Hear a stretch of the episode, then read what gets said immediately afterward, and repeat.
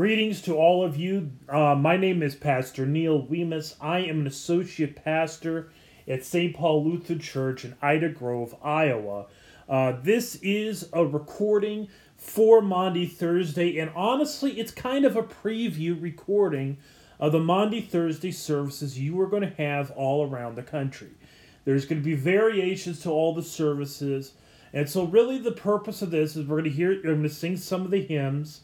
Uh, I'm going to read two of the scripture readings, and well, two of the possible scripture readings, I should say, and uh, we are going to, um, and I'm also going to kind of go over what happens on Maundy, Thursday to kind of get you in the mindset thinking about the service in the event that you hear this before Maundy, Thursday.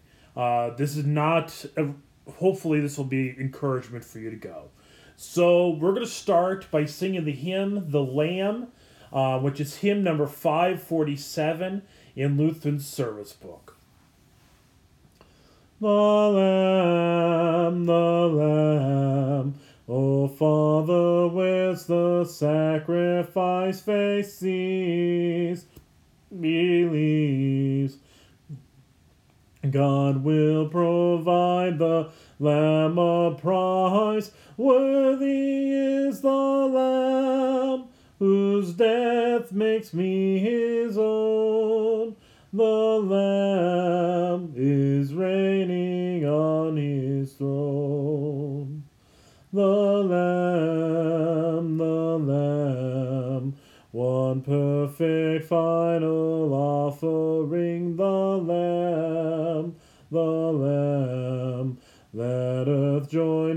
his praise to sing.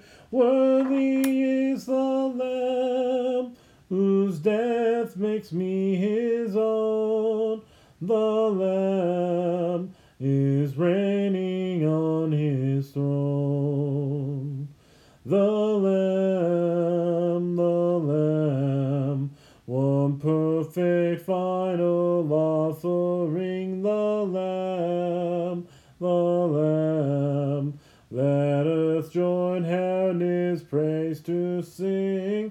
Worthy is the Lamb whose death makes me his own. The Lamb is reigning on his throne. The Lamb, the Lamb, as wayward sheep their shepherd kill, so still his will on our behalf the law to fill. Worthy is the Lamb whose death makes me his own. The Lamb is reigning on his throne. He sighs, he dies, he takes my sin and wretchedness. He lives, forgives, he gives me his own righteousness. Worthy is the Lamb whose death makes me his own. The Lamb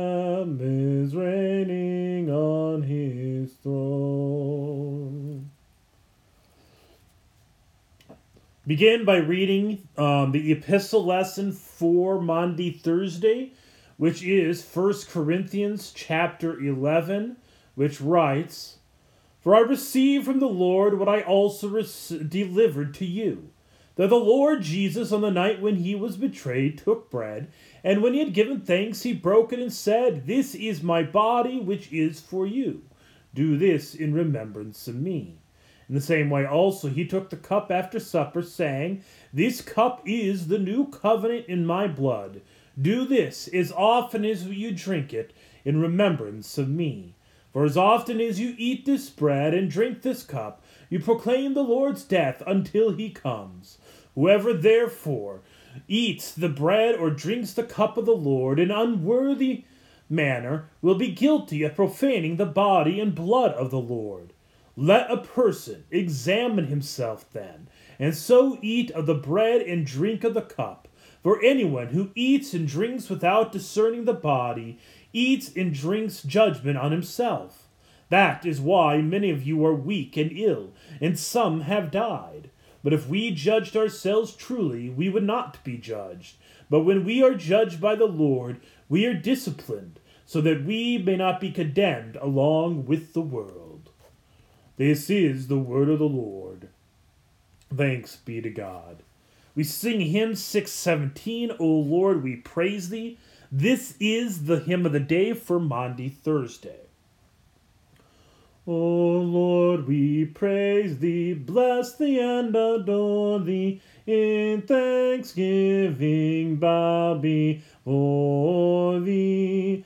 Thou with thy body and thy blood didst nourish our weak souls that they may flourish.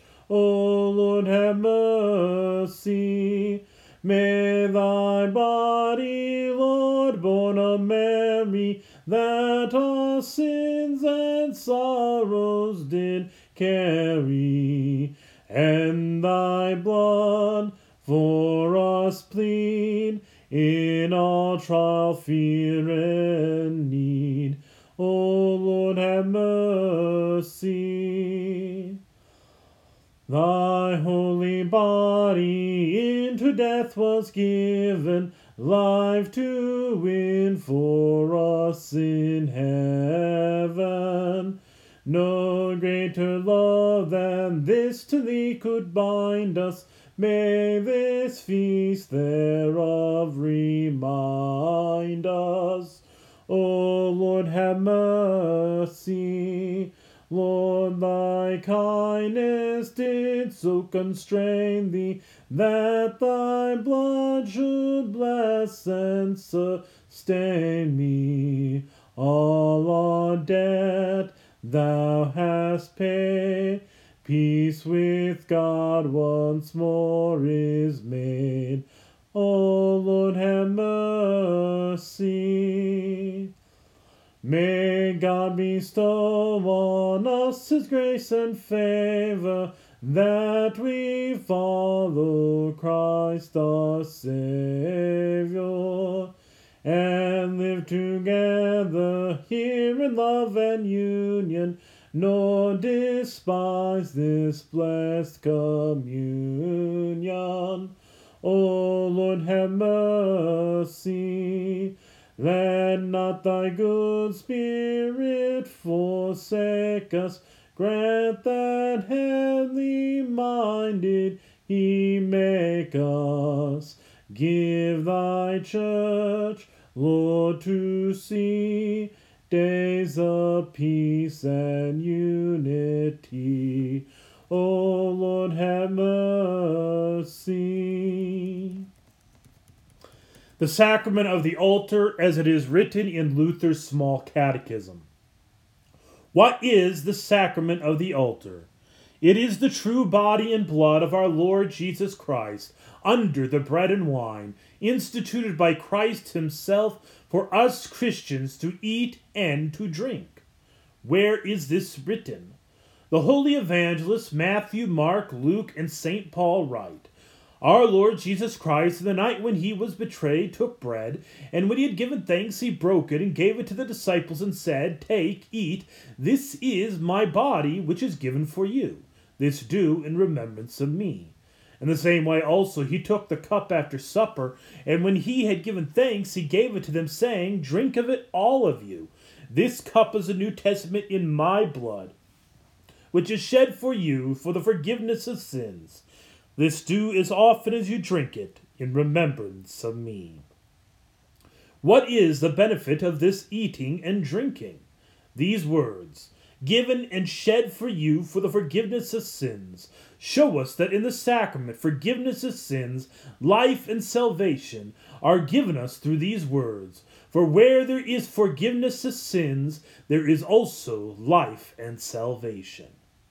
How can bodily eating and drinking do such great things? Certainly not just eating and drinking do these things, but the words written here, given and shed for you for the forgiveness of sins. These words, along with the bodily eating and drinking, are the main thing in the sacrament. Whoever believes these words has exactly what they say forgiveness of sins. Who receives this sacrament worthily? Fasting and bodily preparation are certainly fine outward training. But that person is truly worthy and well prepared who has faith in these words, given and shed for you for the forgiveness of sins. But anyone who does not believe these words or doubts them is unworthy and unprepared, for the words for you requires all hearts to believe. Let us pray. O Lord, in this wondrous sacrament you have left us a remembrance of your passion Grant that we may so receive this the sacred mystery of your body and blood, that the fruits of your redemption may continually be manifest in us. For you live and reign with the Father and the Holy Spirit, one God, now and forever. Amen. We continue with hymn 446, Jesus greatest at this table, at the table. Um, just so you know, I am using a different tune as is recorded in the hymnal because the the tune I'm going to go with I can sing better, so that's what we're going to go with. The tune that we're using is Let All Mortal Flesh Keep Silence tune. Jesus greatest at the table the Almighty Son of Man. Laid aside his outer clothing, poured some water in a pan, as the twelve lay hushed in silence he the servant's task began. Marvel how their Lord and teacher gently taught them not to vie, as he humbly knelt before them dusty feet to wash and dry by his tender touch expressing true compassion from on high.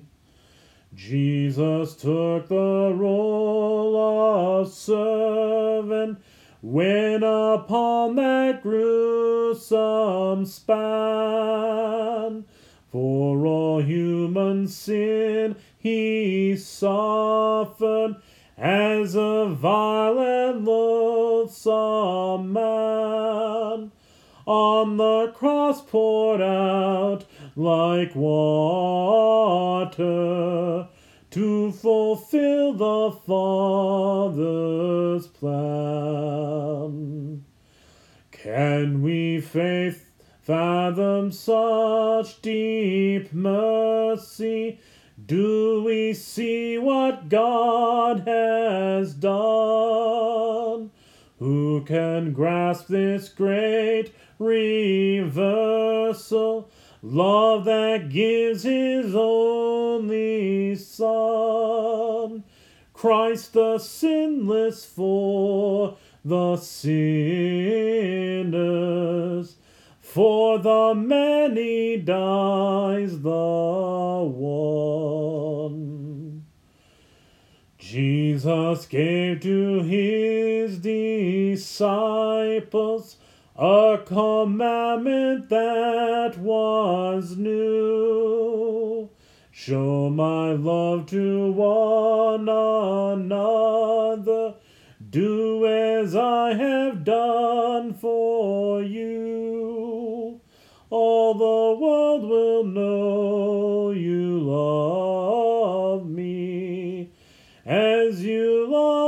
each other too.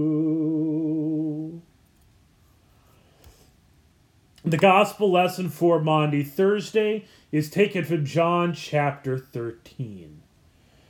Now, before the feast of the Passover, when Jesus knew that his hour had come to depart out of this world to the Father, having loved his own who were in the world, he loved them to the end.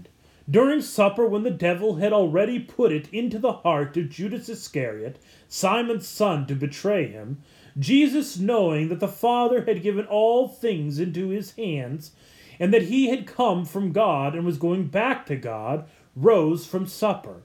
He laid aside his outer garment, and taking a towel, tied it around his waist. Then he poured water into a basin, and began to wash the disciples' feet, and to wipe them with the towel that was wrapped around him. He came to Simon Peter, who said to him, Lord, do you wash my feet? Jesus answered him, What I am doing you do not understand now, but afterward you will understand. Peter said to him, You shall never wash my feet.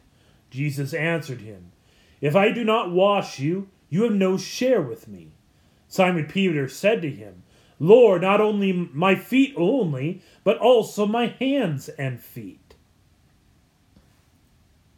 I mean, hands, my hands and my head. Jesus said to him, The one who has bathed does not need to wash except for his feet, but is completely clean. And you are clean, but not every one of you. For he knew who was to betray him.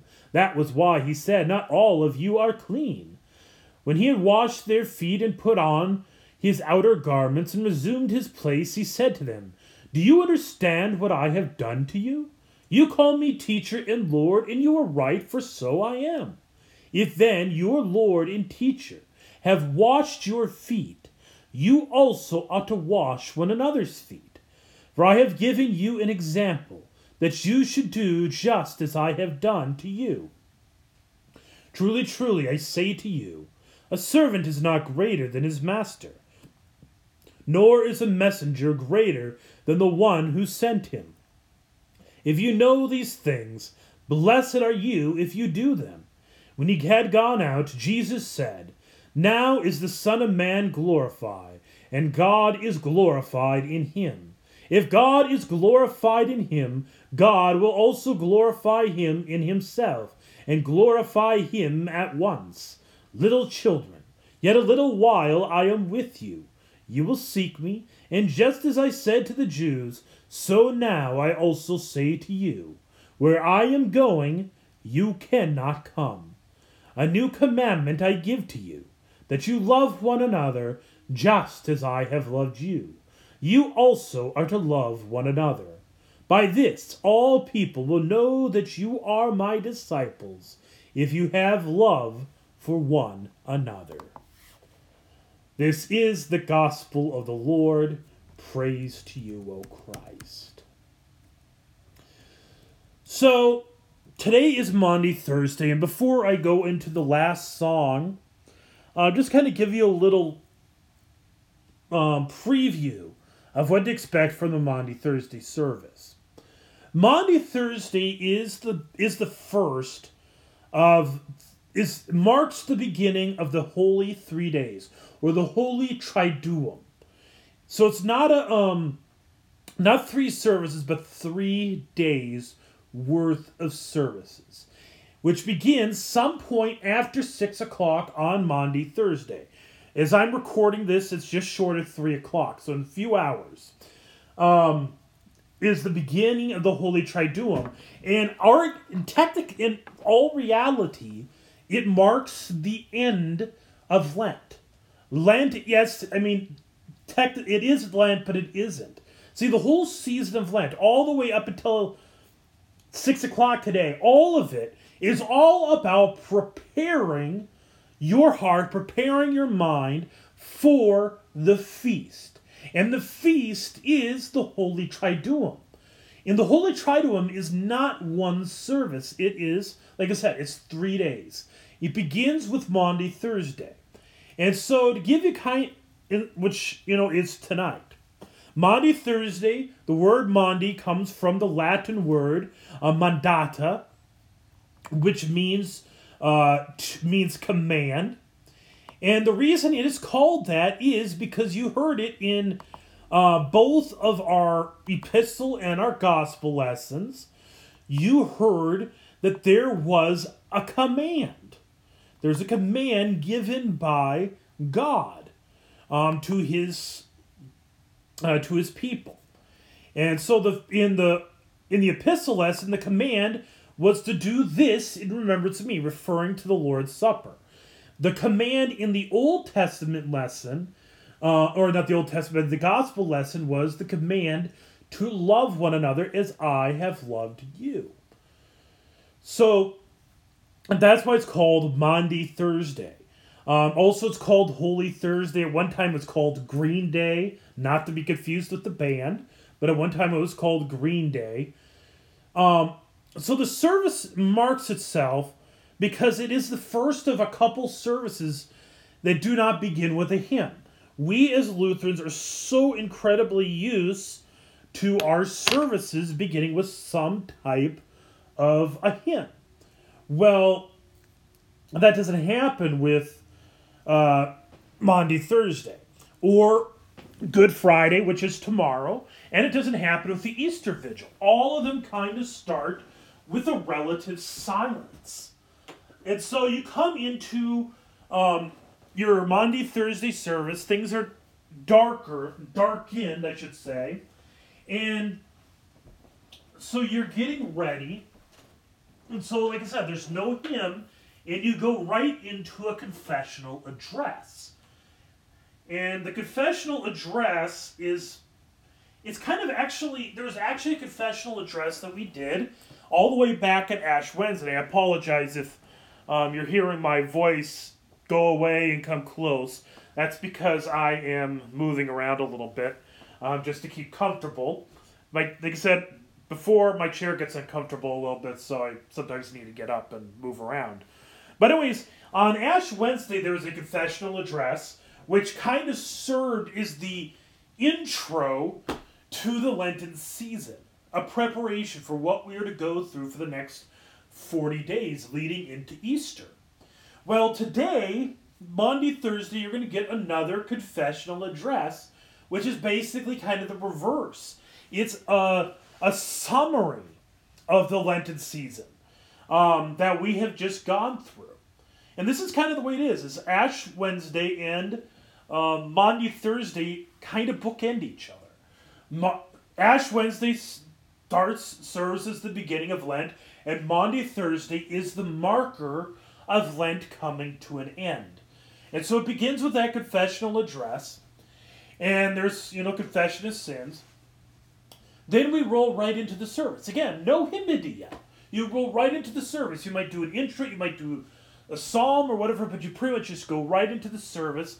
Some now this is one thing that's kind of a variation amongst many churches and right away, you can tell which variation you're going to get based upon the colors of the church.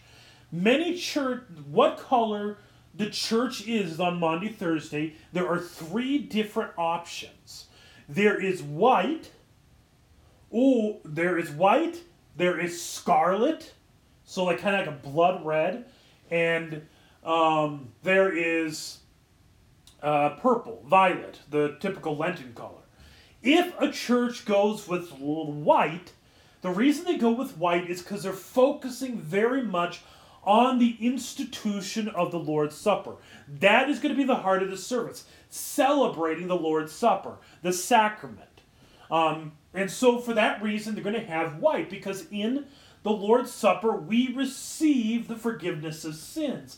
And so, white is a very appropriate. And so, um, many churches you will not hear the bells will ring on Palm Sunday, and that is the last time you hear the bells ring until um, till the some point during the Easter Vigil, which I will talk about that on Saturday.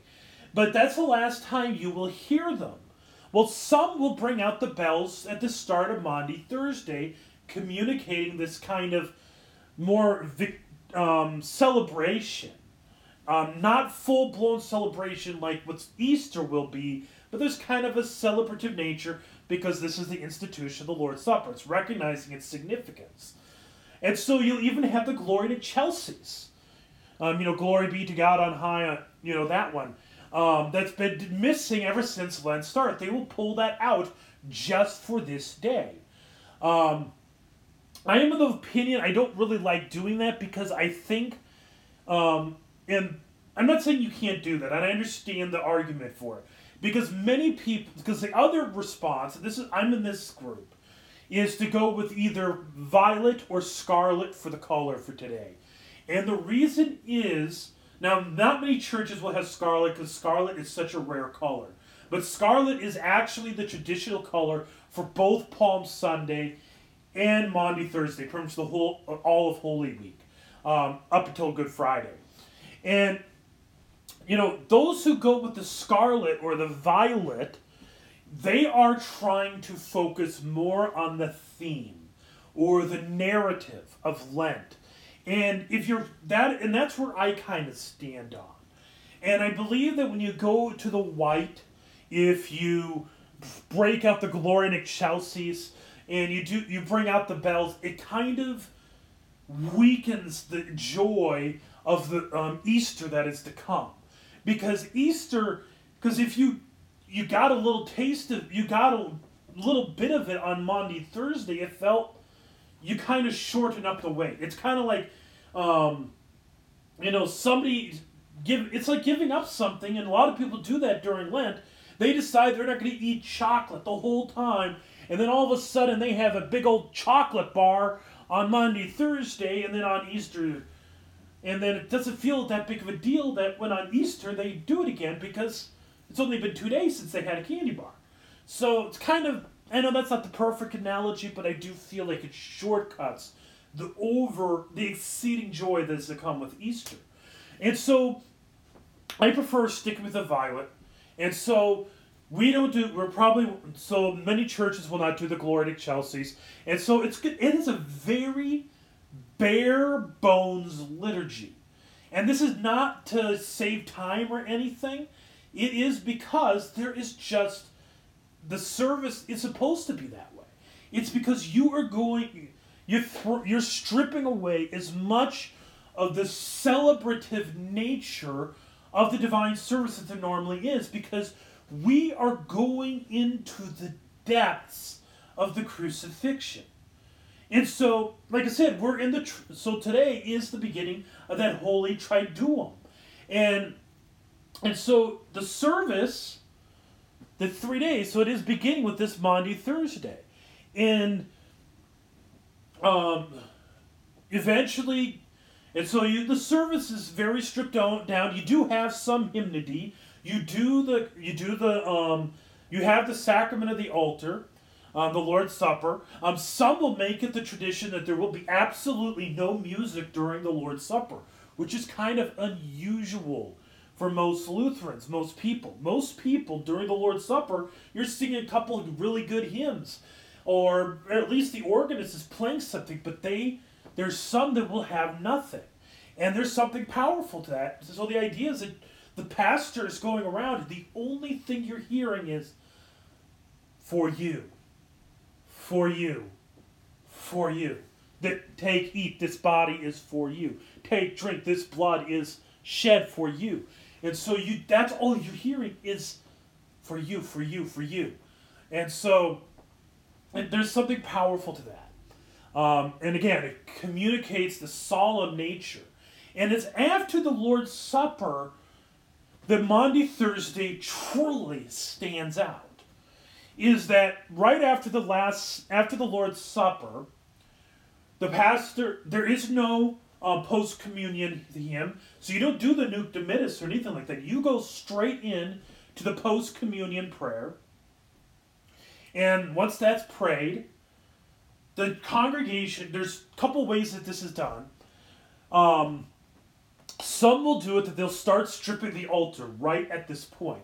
So, in other words, um, the altar will be stripped, and so there will be um, they'll remove the the altar book, the the candles, they'll um, the paraments, the uh, you know on the al- the altar cloths, the stuff on the pulpit, to the point that there is absolutely nothing except for maybe um, the crosses are draped in black. Those will still be there draped, but otherwise there is nothing. And the the the sanctuary is left bare. And so this is and while that and so some will do that right off the bat. Um, and then after that is completed, Psalm 22 is read or chanted um, the congreg- with the congregation in unison. The other practice is that the pastor might do it, or a lay person, whoever, might do it all by themselves. They may speak it, or they might chant Psalm 22 while the altar is being stripped. And so the idea there, and so, and the reason you say Psalm 22 is because Psalm 22 is a prophecy regarding the crucifixion. And Psalm 22 has the prophecy contained within it, the prophecy concerning Jesus being stripped. So, and then when you're done, there's no there's no benediction. There's no closing hymn.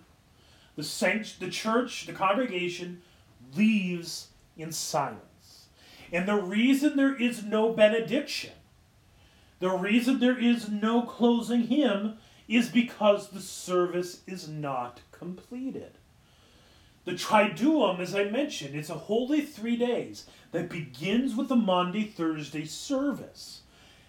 And really, the service does not end until Saturday evening. And so, it, so like I said, we end with, there's a, no benediction, no closing hymn, and so the congregation exits in silence. And everybody, you know, is exiting in silence. And there is tradition that people will choose to fast. They will be virtually silent at home. They won't talk that much. Um, they won't be watching, you know, TV, movies. They'll probably be a good practice is to actually read. If you are going to watch a movie, it should be something like The Passion of the Christ or The Ten Commandments. And I'm talking about good Christian movies, not um, half baked ones. Um, but I'm serious, like the really good ones, like The Passion of the Christ is a great great one to watch um, during that time. And so, and the reason they do this, why people fast, the reason why people will be kind of take a vow of silence, so to speak, um, is because the service is still going, and is recognizing that the service is still in session, and you're just taking a break. And so tomorrow I am going to do a bit of a recording on Good Friday, a Good Friday recording, but I'm not going to talk about the Good Friday liturgy. I'm going to talk about that now. And the reason is is because tomorrow I am going to record a good a special Good Friday type devotional. Um, so so what happens is on Good Friday, Good Friday is the services begin at noon traditionally. Not all, not many churches do this anymore, but traditionally is it would start at noon. And so at noon, they would begin with what is known as the chief service, or some do the service as known as the Tre Ore, um, the three hour service. The Tre Ore goes from noon to three. There's not a lot of churches that do it, but it does exist. Um, but or they do the chief service, which is usually about an hour and a half if you do the full thing. Hour and a half, two hours. It's it is a lengthy service because the prayers are long. Um, there is communion, um, things like that. And so the chief service uh, begins, and we're actually going to do the chief service um, here at St. Paul and Ida Grove. We're going to do the chief service tomorrow night, Friday night, at 7 o'clock. But we're going to do a trimmed down version, and it's going to be kind of blended with the Tenebrae. And I'm going to explain to you what those two services are here in a moment. Um, so the chief service uh, begins. The way the chief service begins is it begins with the pastors there. He's already there. Some churches will have it where the pastor will be laying face first on the floor, waiting for the people to come. Or maybe they might be kneeling at the communion rail or something like that. Either way, the pastor is dead center, waiting for you to come there. And at exactly 9 o'clock on the dot, um, he'll begin, or not 9 o'clock, 7 o'clock on the dot, or noon on the dot. The minute the service begins, he, be, he goes in to the co- opening collect. And then the congregation may go to Psalm 22, which is appropriate because the last thing the congregation said on Maundy, Thursday was they, they prayed together Psalm 22. And so here at the beginning of Good Friday, they pray Psalm 22 together again. And so it's it's bridging the two services. Um, and there's a couple other readings. There's usually an Old Testament lesson from Hebrews. Um, and then there's also the Old Testament lesson, which is the prophecy of the suffering servant from Isaiah 52. And then they proceed and process into the Gospel of John. And this is broken into several different sections. And they pray one they read one by one. And it's interspersed uh, with um, the hymn, traditionally, O Sacred Head Now Wounded. Uh, tomorrow we're going to use O Dearest Jesus, What Law Hast Thou Broken instead. I'm being a little bit rebellious, I guess. And so we're gonna inters- you intersperse that. And then there is a sermon. And the sermon traditionally does not really have to be all that long. And the reason is, is because not just because the, there was a really long scripture reading, but the reason is that um, the the scripture the reason that it doesn't really have to be long is because like i said what the scripture is is the entire heart of our faith. It is it is a sermon itself. I mean all the pastor needs to do is say hey that's for you. Go sit down. And uh, and so it doesn't really have to be long too terribly long but there is one. Uh, the hymns of the day um, there are three potential hymns of the day with Good Friday. Uh, a lamb goes uncomplaining forth. Royal banners forward go. And and the other one is uh, Sing My Tongue the Glorious Battle. So those are the three hymns of the day.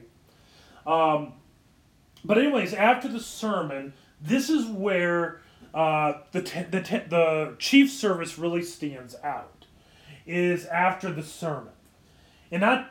I mean, there's a there can be communion, like I said, but what really stands out is the adoration of the cross, where the pastor um, has exchange with the congregation. He says, "Behold the life, behold the life-giving cross."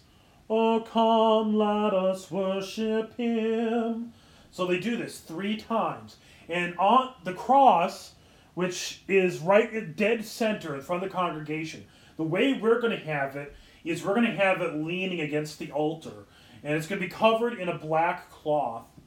And after the pastor says each word, so he says, he's, they say, you do one exchange and one third of the cloth gets unveiled. They do another third and another part of the cross gets unveiled. And at the end, they unveil the rest of the cross. And this is symbolizing the tearing of the curtain of the in the temple um, when Jesus was crucified, um, as is recorded in um, the ga- Gospel of I, Matthew and Mark. I'm not sure if Luke's got it. I can't remember. But um, that's what it's symbolizing. It's the tearing of the curtain. And so it's to symbolize that by the power of the cross, the way to God is opened. Then you go into the reproaches. And the reproaches are a particularly um, powerful piece of literature, I mean, of liturgy. And let me kind of look at, bring this up for you. Um, I don't have my order service I actually, can pull it up here on my iPad because we're going to be doing this tomorrow, and it is on my iPad at the moment. And so this is what it says. It says, This is what the pastor says. I'm going to read each part of it. He says, Thus says the Lord, What have I done to you, O my people? And wherein have I offended you? Answer me.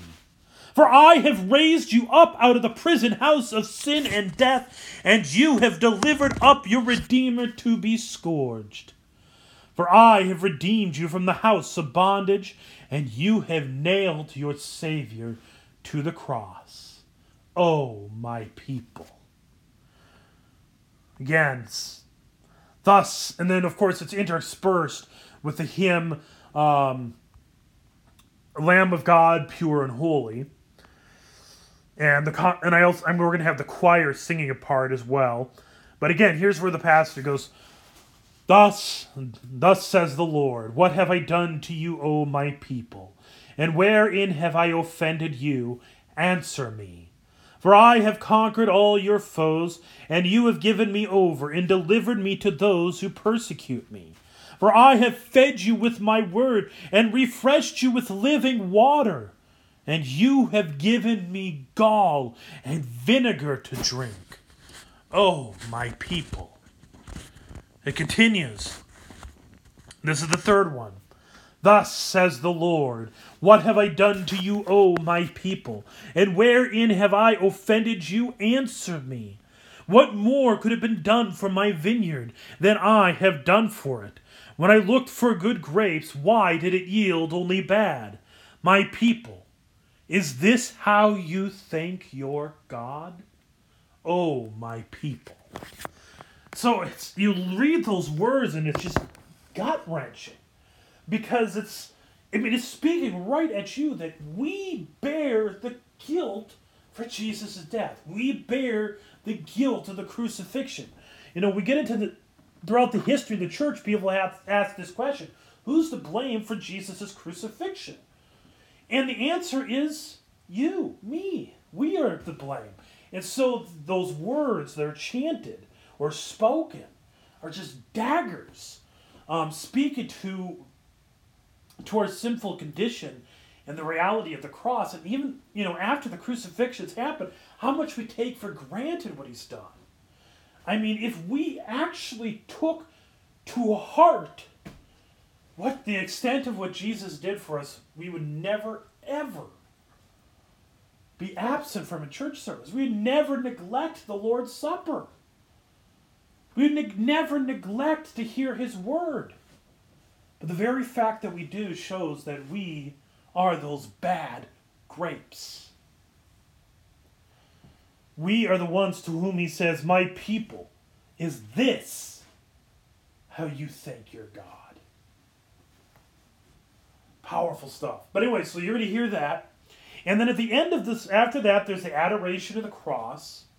And then traditionally, the closing hymn is Sing My Tongue, the Glorious Battle, or Royal Banners Forward Go. And why this is really kind of neat is because if you go through all of our Lenten hymns in Lutheran Service Book, you will notice the fact that none of the hymns have um, have a have a do, Trinitarian doxology to close the hymn.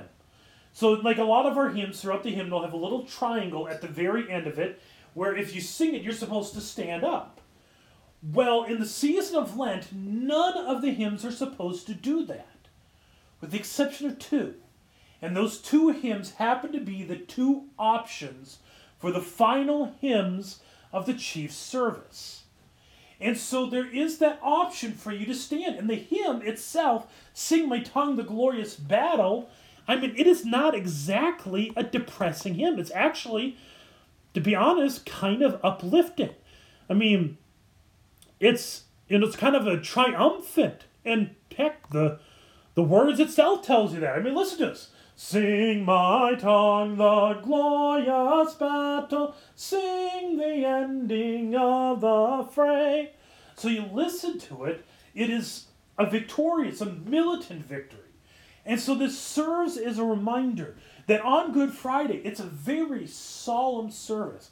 We're very much focusing on the death of Jesus and how the weight of this, our sin but it does not allow you to walk away and forget that this cross is your victory.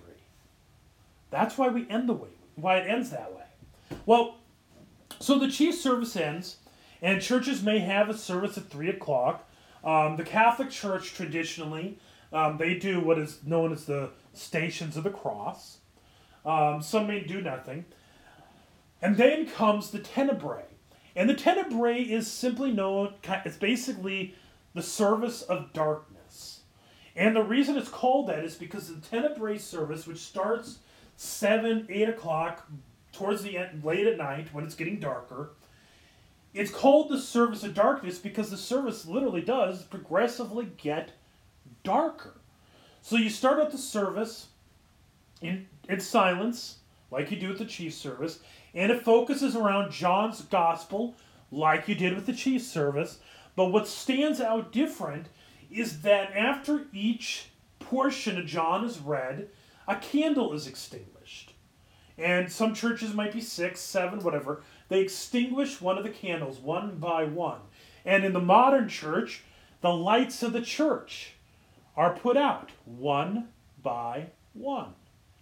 And so they go through, they put them out gradually, slowly, and by the end, the service, the church, is black, with the exception of one candle, and that is the Christ candle. That's the only candle remaining lit.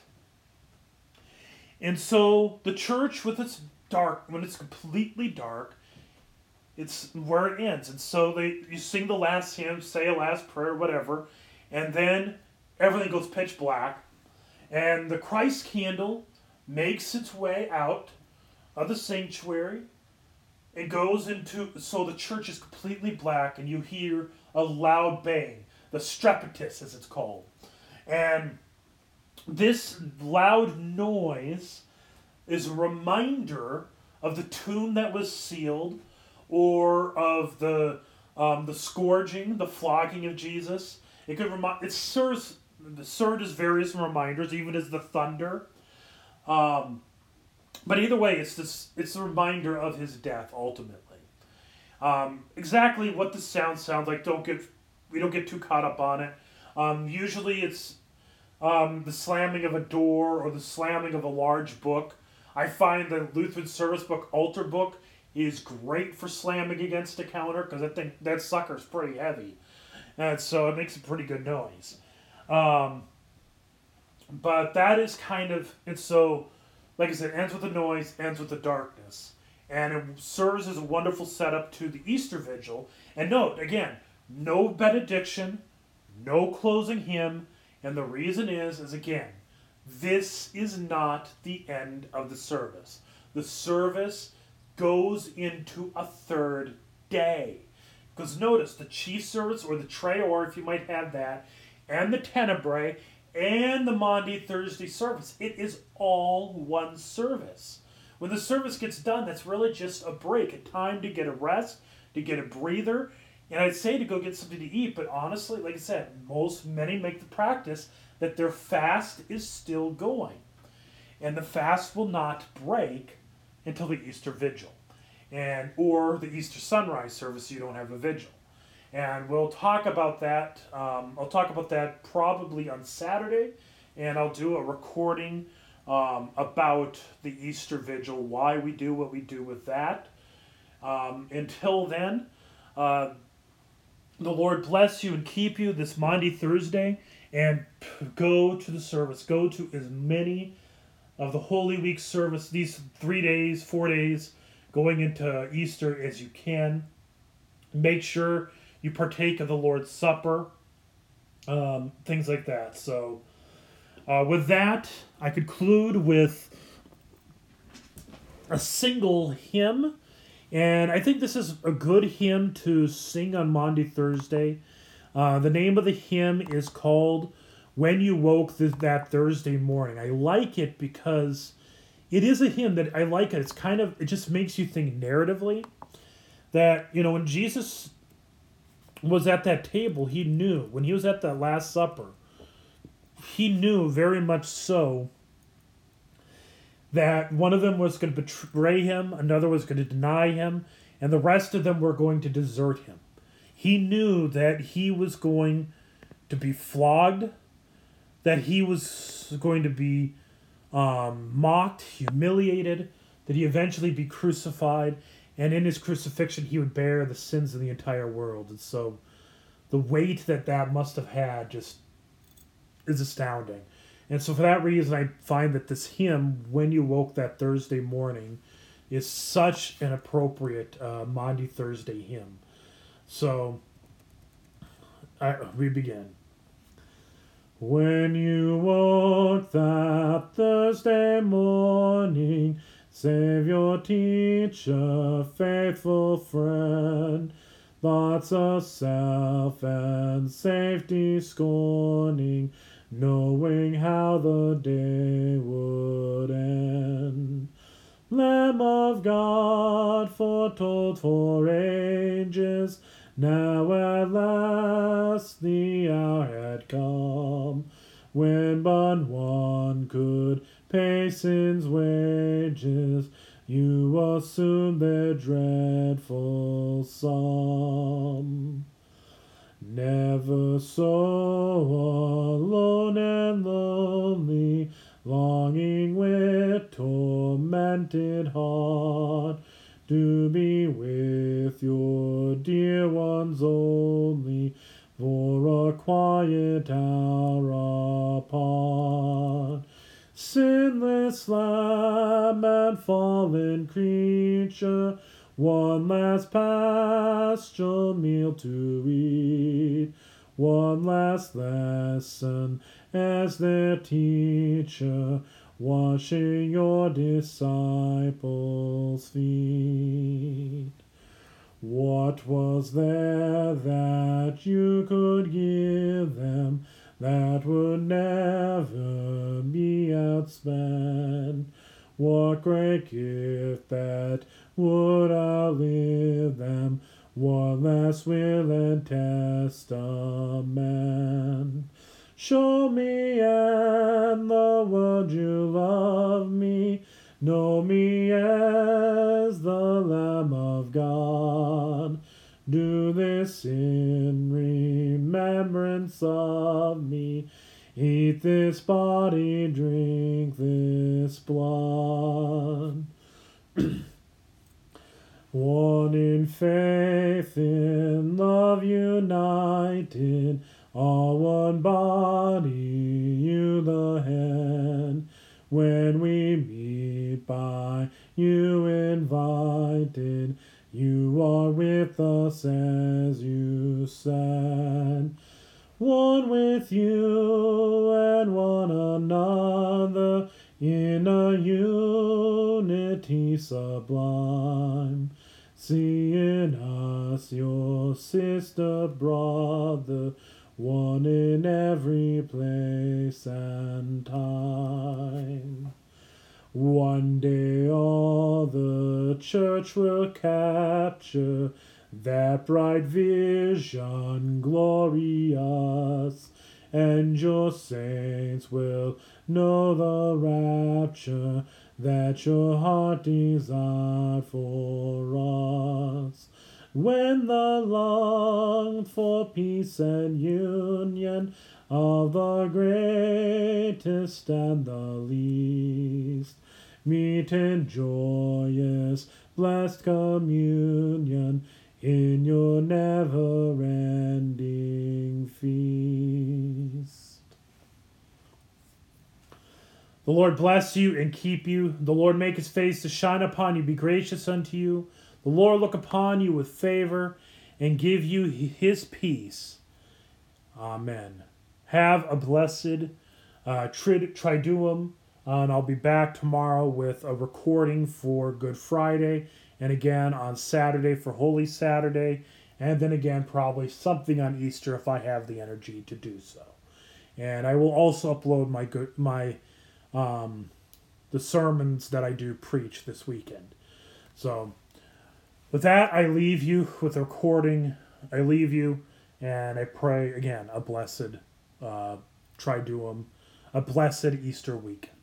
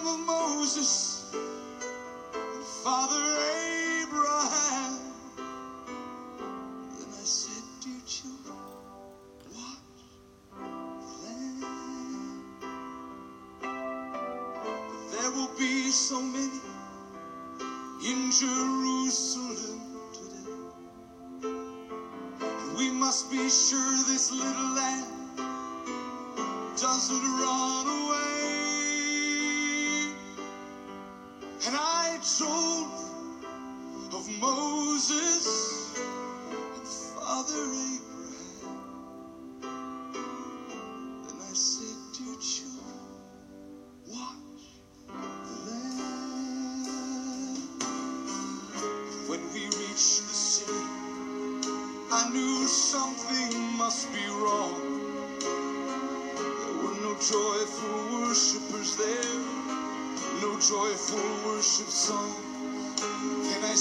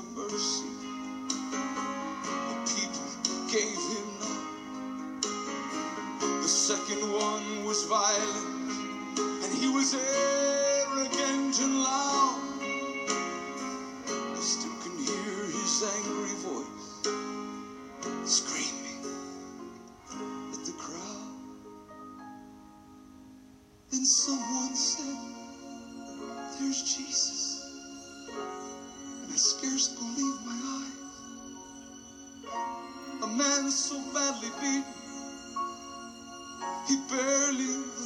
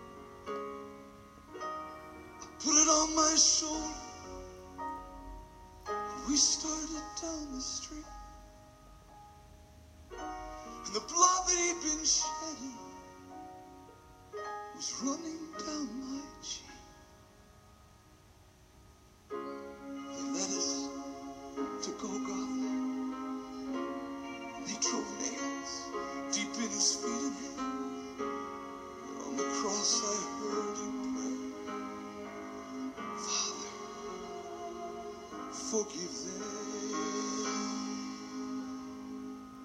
Never have I seen such love in any other eye.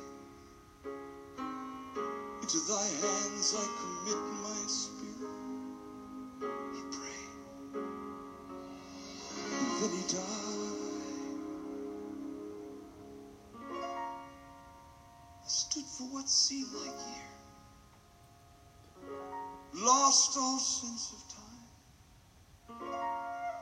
And I felt these little hands holding on to mine. My children stood there weeping, and I heard the oldest say,